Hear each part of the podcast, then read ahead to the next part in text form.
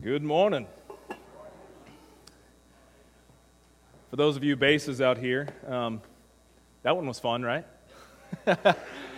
I love that song. It's, uh, I, every time we sing it, I'm always like, it is more difficult than I remembered last time. It doesn't matter. Um, you pitch it right on, and it's like, basses are low, sopranos are high, let's enjoy this.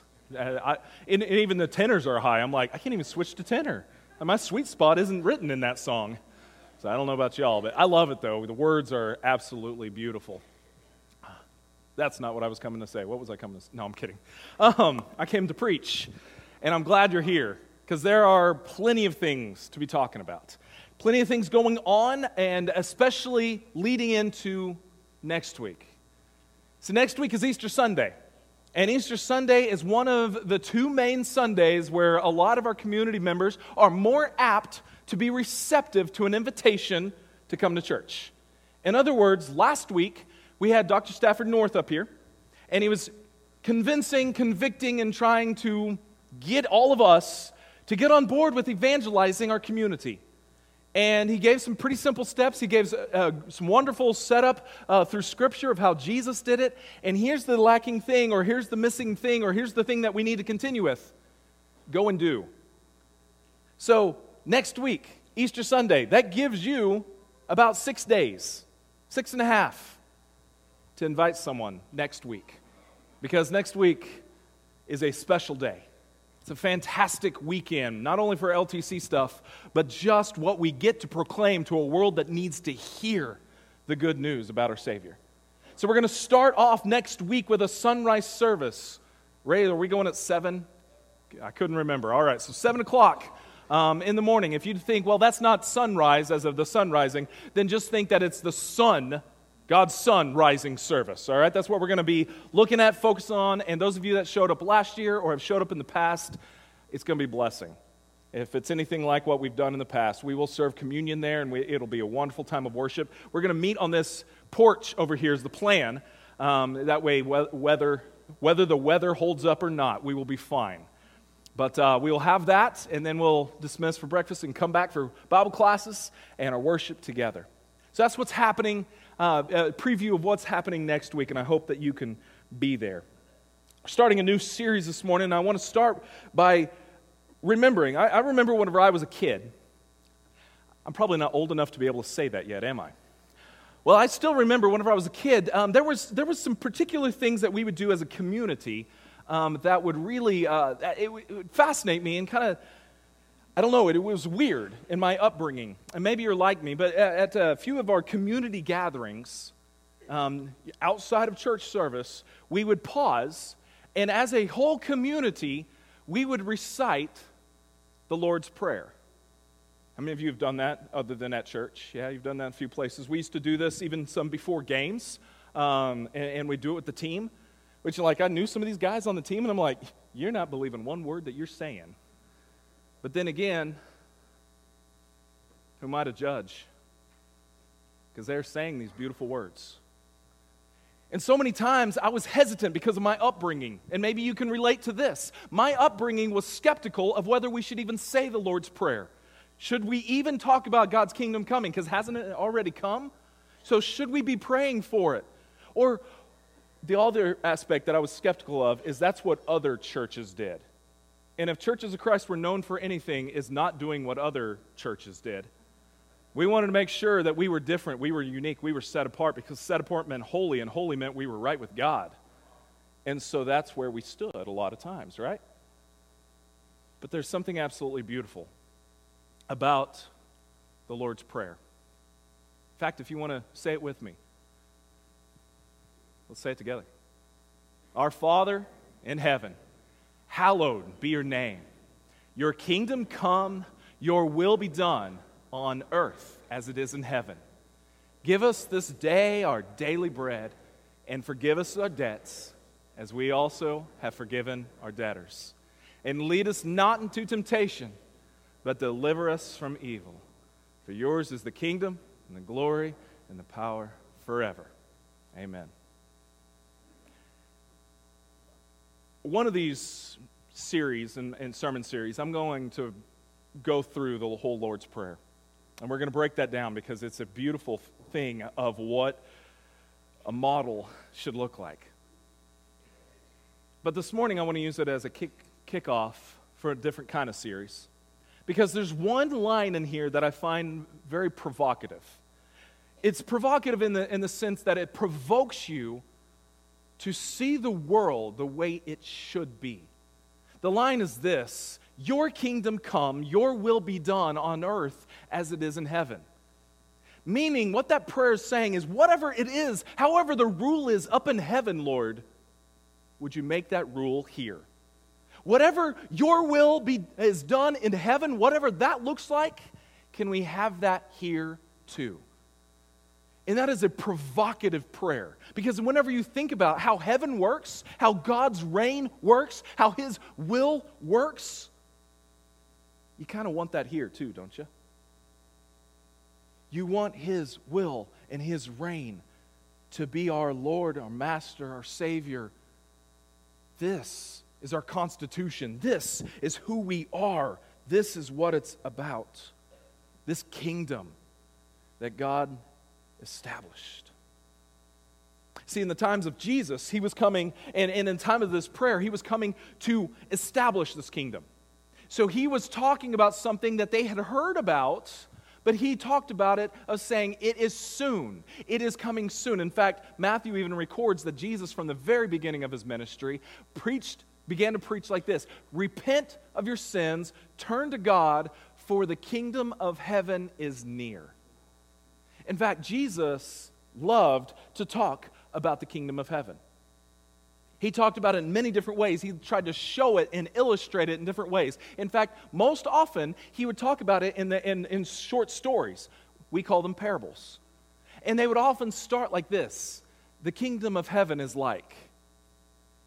And he gives us a little picture, a little glimpse of this kingdom of heaven, because his whole purpose in doing this was not just to prepare, not just to pray for this kingdom, but to prepare people for its coming, because it's coming. But to fully understand what Jesus is saying in these parables and fully understand his prep, maybe we need to get into the mindset of the Jews of that time. See, if that, during that time, the Jews were of this mentality that they were ready for God's kingdom. They had listened to the prophets of old. They have heard the promises uh, given to David, given to Moses, given to Abraham, given to prophets. They knew that there was going to be God's kingdom coming. The Old Testament was very clear. And they're waiting for this Messiah that is going to usher in this kingdom. See, the thing is, they had a, maybe a different view of what that kingdom looked like. See, they understood that that would be a great and mighty king, Uh, that it would be a great and mighty kingdom led by a great and mighty king. They understood that. They, they also thought that this would be someone who would lead them out of the oppression that they'd been feeling for so many years. Just as in the time of the judges or in the time of the kings of old, whenever they would disobey God and then God would send them a leader to bring them back, to get them out of the oppression, to kick out these foreign nations. Well, now the foreign nation was big, bad, and scary. It was the Romans, they were in charge. And every Jew dreamed of the day that we could send Rome packing, kick him out of our land so that we can establish God's kingdom. And that kingdom would be an empire in their minds, it would rule the world. They maybe thought of this leader of this kingdom uh, to be some form of David, a son of David and maybe have some of the uh, heavenly, beautiful things and, and, the, and the scary things of the plagues that Moses was able to show the people. They were ready for a kingdom like that. But Jesus came along and he said, Your view's not all wrong. This kingdom is going to change the world, it's going to infiltrate every piece of this world, but it's not going to do it by the ways that you think. It's going to do it in a very different way. Instead of beating everyone to, into submission, it will submit itself to be beaten. And it's going to be different. We now call it an upside down kingdom because it's very different than the world promotes.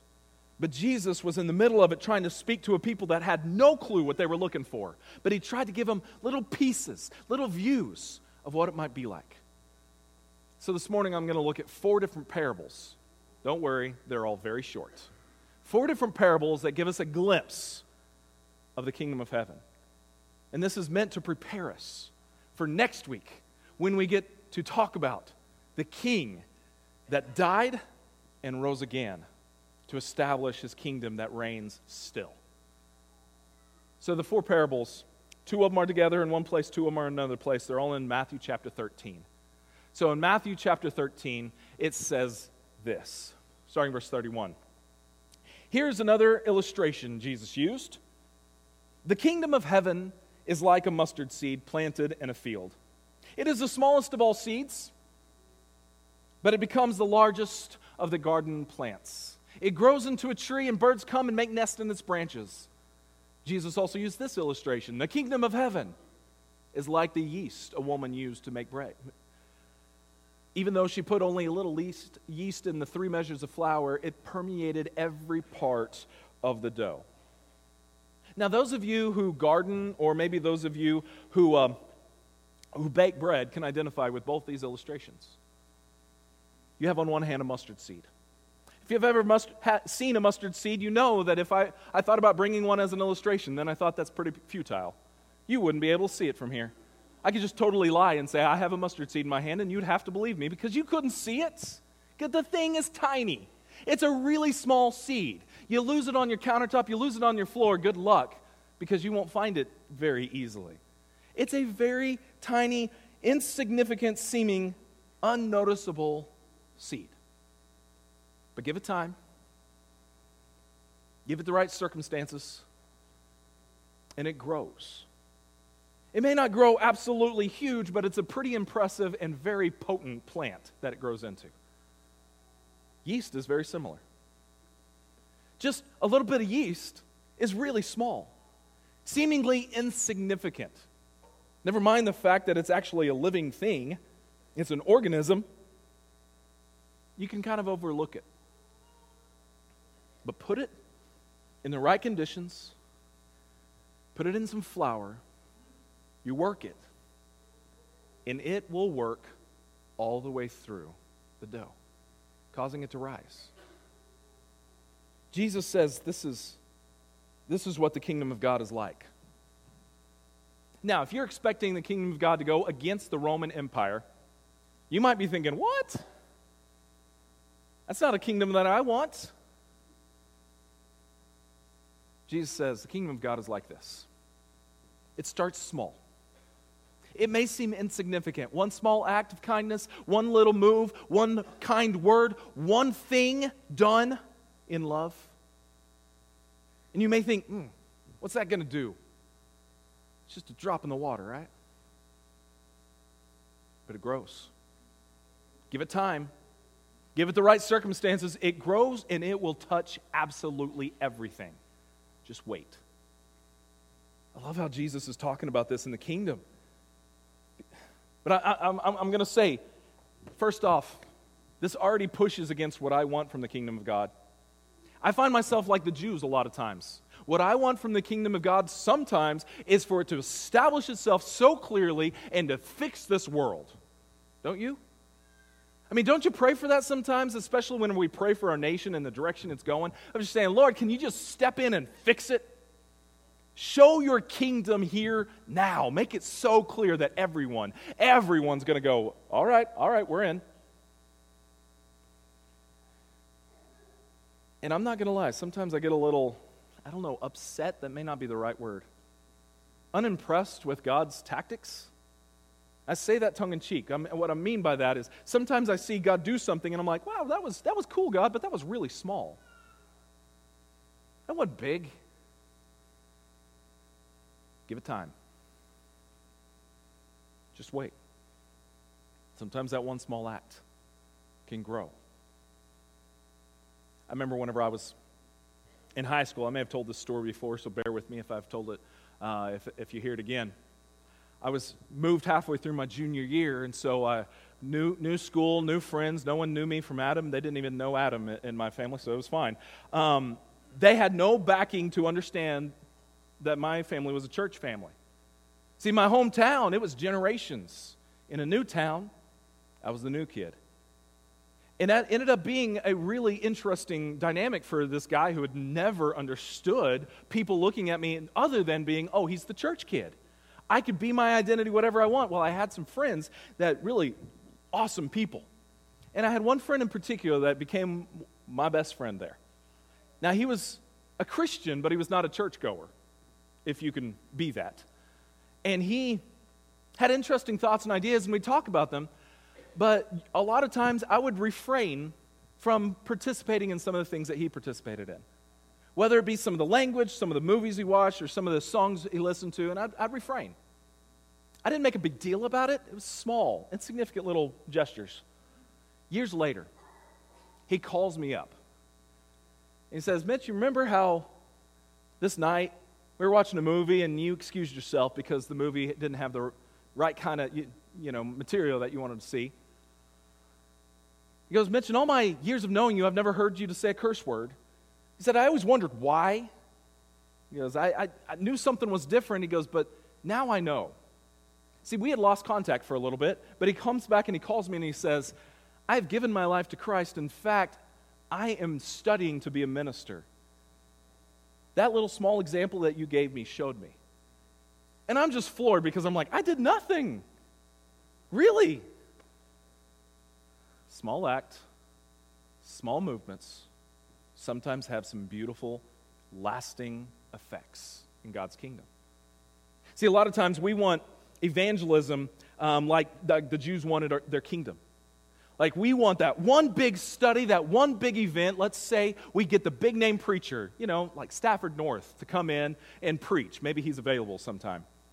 We get him to preach, and we want everyone to come and hear him and give their lives to Jesus because of the fantastic venue and the sermon and all the things happening. We would love that, wouldn't we? Thing is, that's not how it always works. Sometimes it does, but it doesn't always work that way. Sometimes it's just one small seed. Sometimes it's just one little piece of yeast that gets thrown into a crazy world. Give it time. Just wait. The kingdom of God is going to show up. Shows up maybe as something small and insignificant, but give it time, it affects everything. All right, that's the first two parables.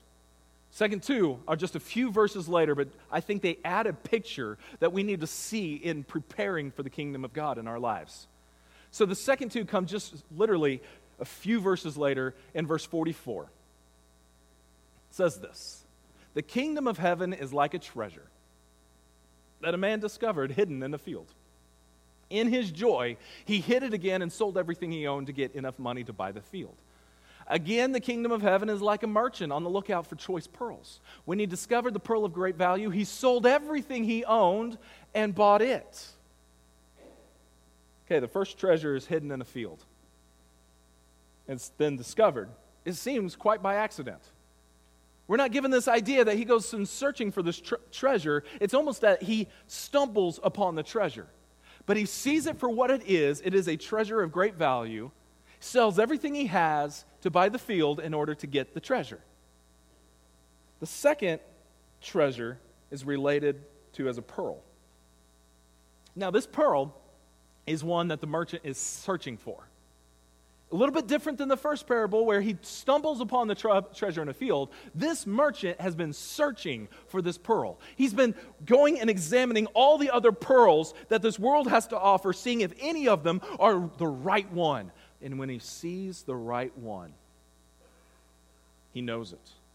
He knows its true value. He sells everything he has to buy that one pearl. Now, this is I would probably say not Dave Ramsey approved finances. This is putting all your eggs in one basket. And this is not how you should, this is not parables about finances because this is probably not the best advice. This is, these are parables about the value of the kingdom of God. In fact, I believe what is actually happening is that Jesus is actually piggybacking off of the point of the first sermons, the first parables. He's saying, the kingdom of heaven is like a mustard seed, and it's like yeast. It starts off small and then it grows and does something amazing. Notice both of these treasures are small or hidden. Any passerby through this field may not have noticed that the treasure was buried. Anyone not necessarily looking for a pearl, let's be honest, pearls aren't that big. You could totally miss the pearl that this man was searching for. But he adds one layer deeper. Jesus adds one layer deeper here. It's not just something small, it's something of great value.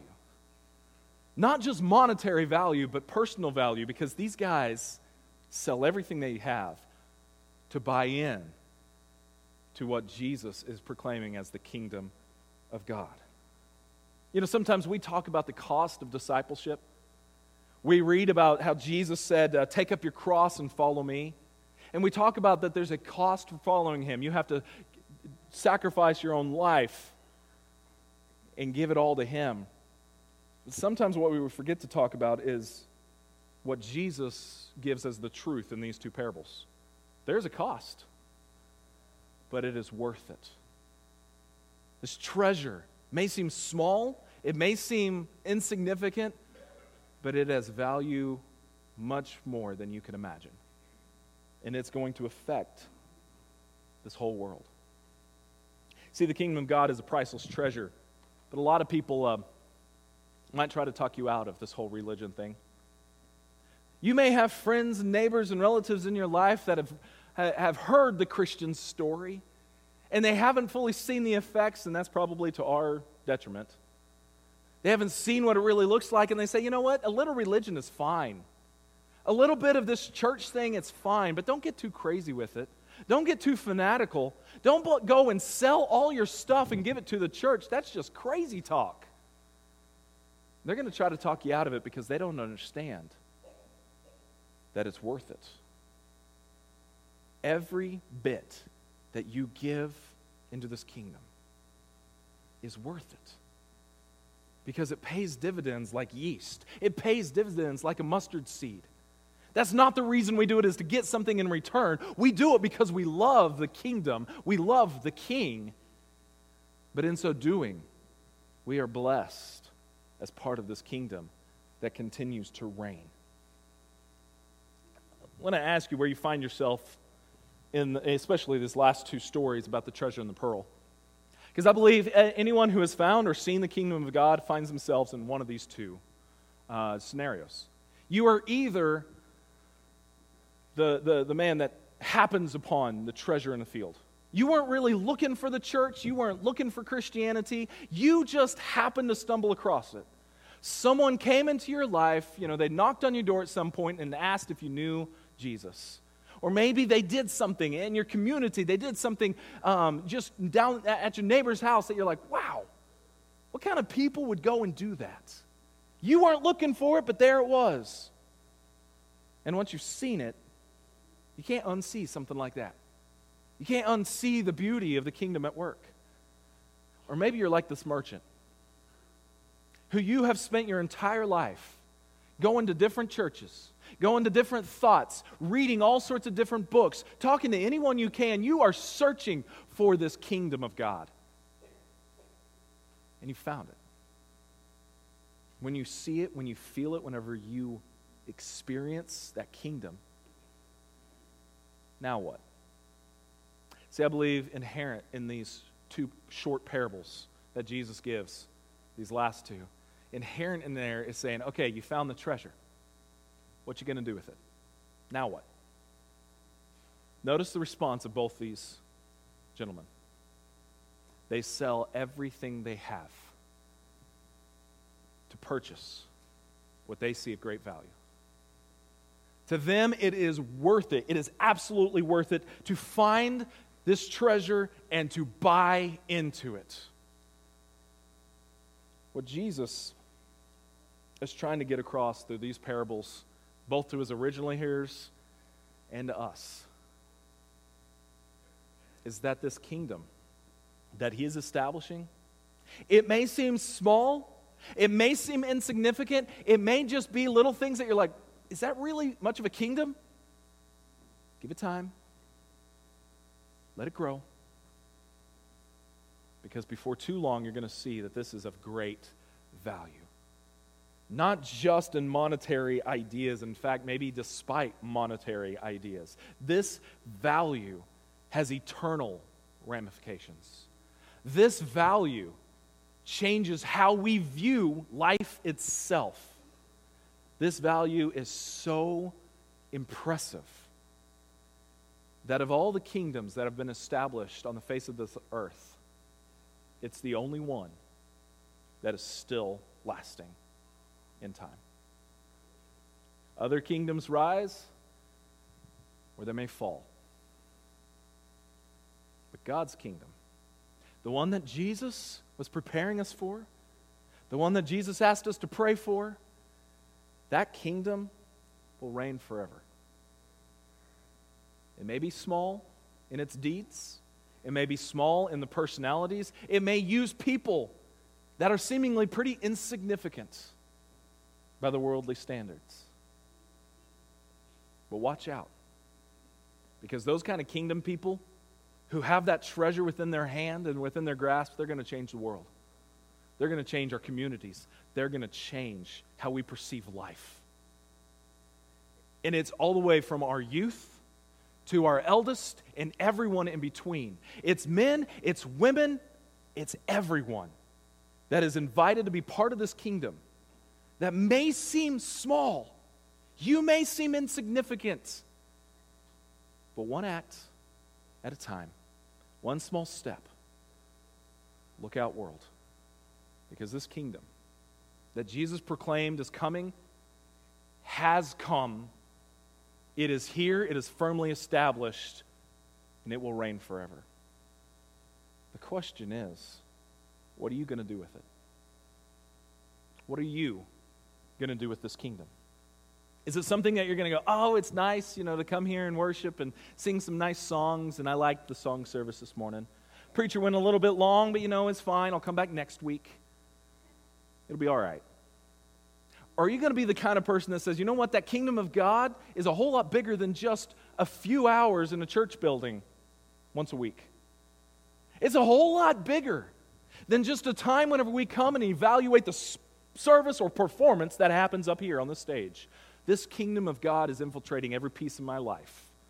And whenever I go out into my workplace or I go into my community and I talk to my neighbors and all the conversations that I have, all the grocery stores, all the things that are happening. This is a chance, this is an opportunity that we get to talk about our King. We get to show people, as Jesus did, the kingdom of heaven is like. You are a living, breathing parable of the kingdom of heaven, and people are reading you. Now, the question is are you a godly parable or not? Are you the kind of parable that God would say, yes, that is the kingdom? Or are you the kind of parable that Satan is going, yes, that's my kind of kingdom? Here's the deal every one of us has been invited to be a part of this beautiful kingdom of God. We've got some work to do. As we prepare for next week, we have some work to do. As we prepare for Christ's return, we have some work to do. Every one of us has a job. Every one of us has a place. You may seem small, you may feel insignificant, but trust me, God can use some mustard seeds like us, some yeast like us, to do some incredible things in His world for His glory because of His kingdom. So, this morning, if you want to be a part of a kingdom that is a whole lot bigger than any nation, a whole lot bigger than any church, a whole lot bigger than you and I, then you're invited to be part of the grandest, most beautiful, amazing kingdom this world has ever seen. If you want to be a part of the kingdom of God this morning, would you come? Let us know and let us talk to you some more about that. Come as we stand and sing.